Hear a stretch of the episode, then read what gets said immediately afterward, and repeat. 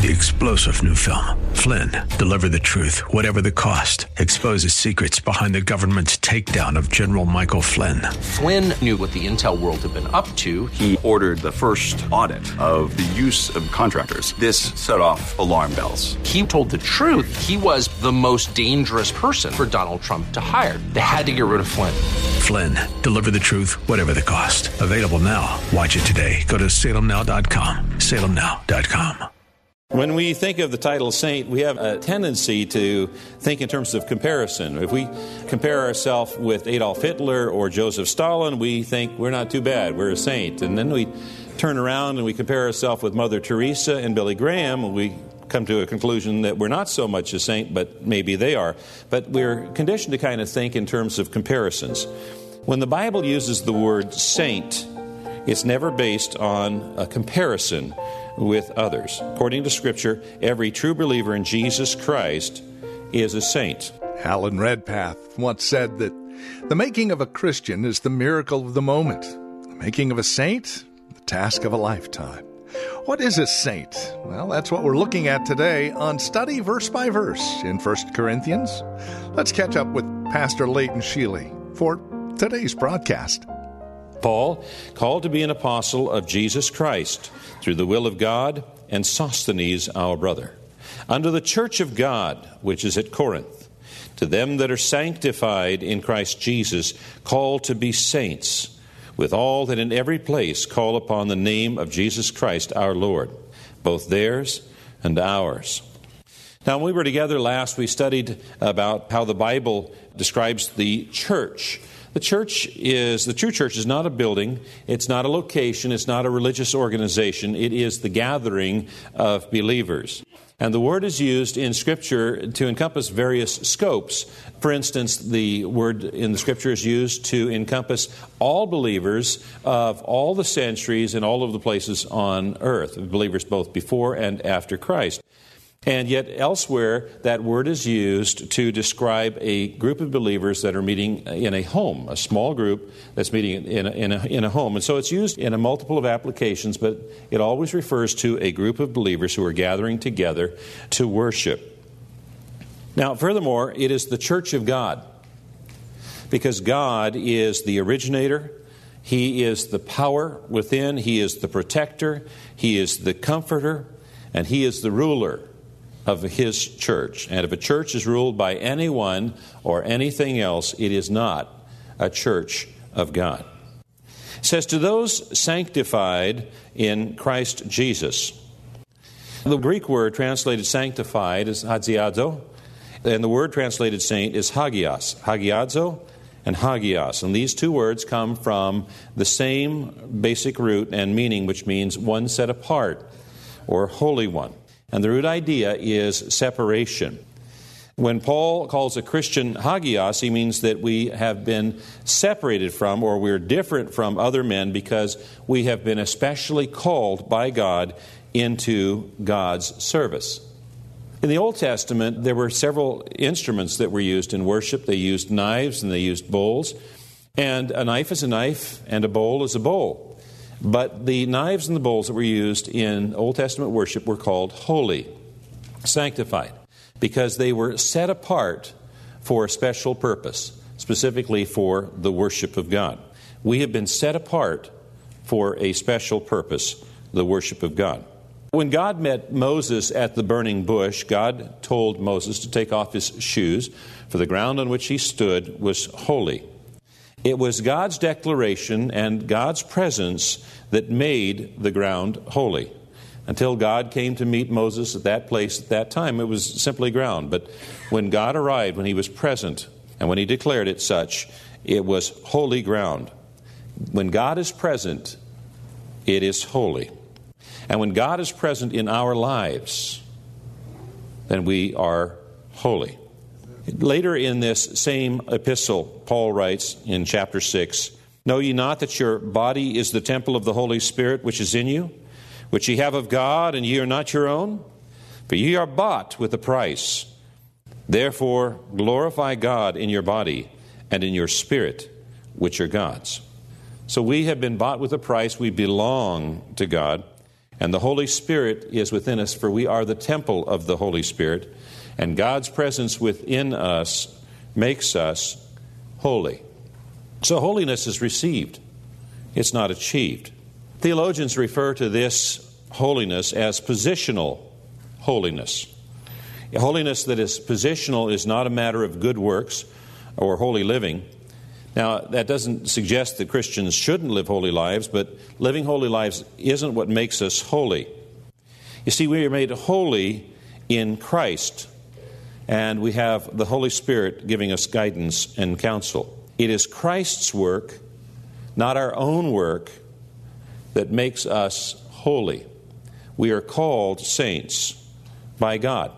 As Paul was called an apostle by God, so believers are called saints by God. We're saints by calling.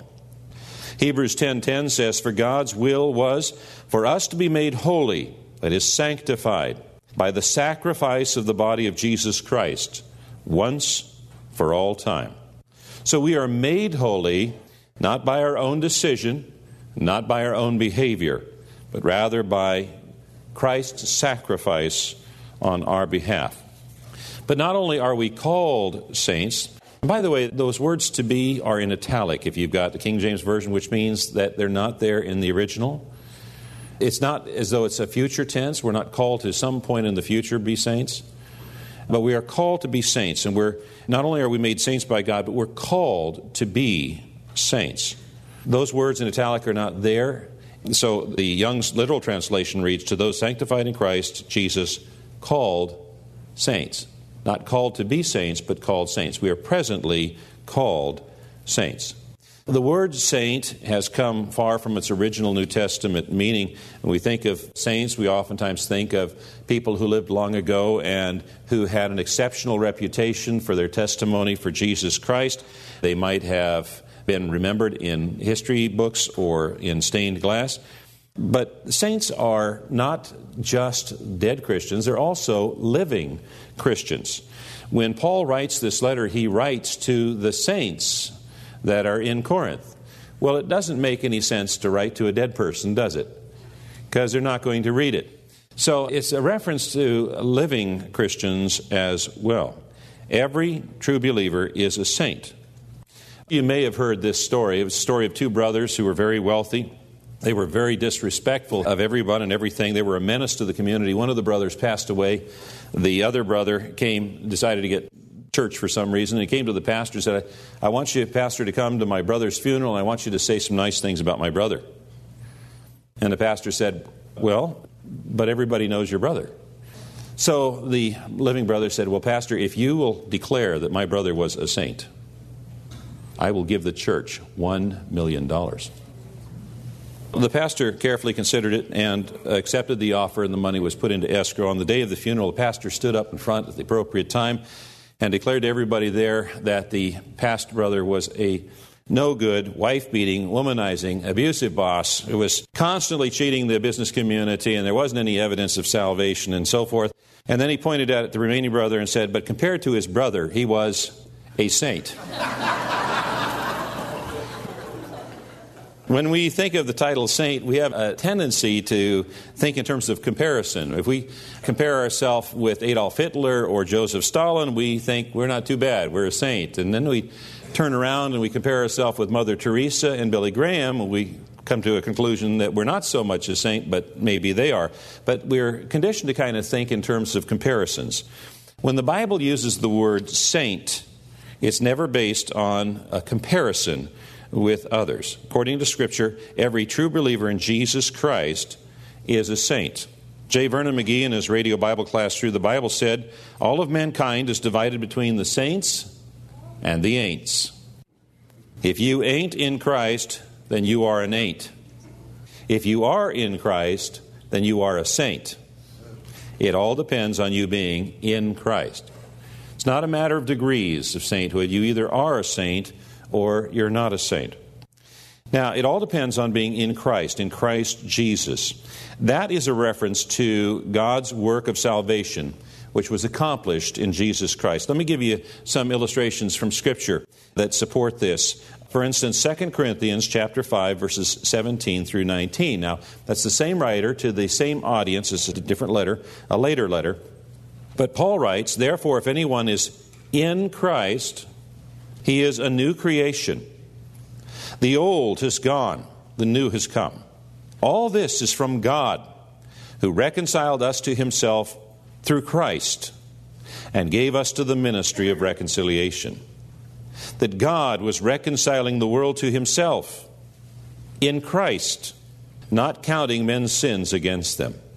And he has committed to us the message of reconciliation. So, three times there in that passage, you find the words in Christ, through Christ, and in Christ. It's constantly a reference to what God has accomplished in Christ through Christ's sacrifice on Calvary's cross. Uh, another place is in verse 21 of the same chapter chapter 5 of 2 Corinthians. For he hath made him to be sin for us who knew no sin, that we might be made the righteousness of God in him. So we've been made righteous before God in Christ because of what Christ has accomplished. Sometimes it's translated in him, sometimes it's translated through him, such as in the case of Romans chapter 5, verses 8 and 9. But God commendeth his love towards us, in that while we were yet sinners, Christ died for us. Much more then, being now justified by his blood, we shall be saved from wrath through him. So we're saved from God's wrath through him, through what Christ accomplished on Calvary's cross, and our relationship with Jesus Christ, our connection with him. Now, the Corinthian church was far from being saintly in any sense that we would think of the term. Uh, this group of Christians were particularly immoral and worldly, and yet in his opening words of his letter to them, Paul stresses that every one of them who has truly believed in Jesus Christ was saved and was a saint. All saints are saved, and all the saved are saints. That means that every believer has a right to call himself a saint. Now, none of us feel worthy of the title, but it's not based on us, it's based on what God has declared us to be. He's declared us to be saints. When members of this congregation uh, greet me and say, Hi, Pastor Layton, I am reminded of the responsibilities that are associated with that title, Pastor. And with this understanding of the title saint, it is wholly appropriate for us to greet each other with the word saint. Not only to greet each other with that title saint, but to hold it in just as high regard as Pastor Layton holds his title of pastor. This has been Study Verse by Verse with Pastor Layton Sheely as we focus in on what a saint is, taken from 1 Corinthians in our journey through this amazing book. If you would like to review today's message, learn a bit more about us or Church of the Highlands here in San Bruno, we invite you to visit our website, highlands.us. That's highlands.us. And then come back and join us tomorrow for another broadcast in 1 Corinthians on Study Verse by Verse. Three star general Michael J. Flynn, head of the Pentagon Intelligence Agency, knew all the government's dirty secrets. He was one of the most respected generals in the military. Flynn knew what the intel world had been up to, he understood its funding. He ordered the first audit of the use of contractors. This set off alarm bells.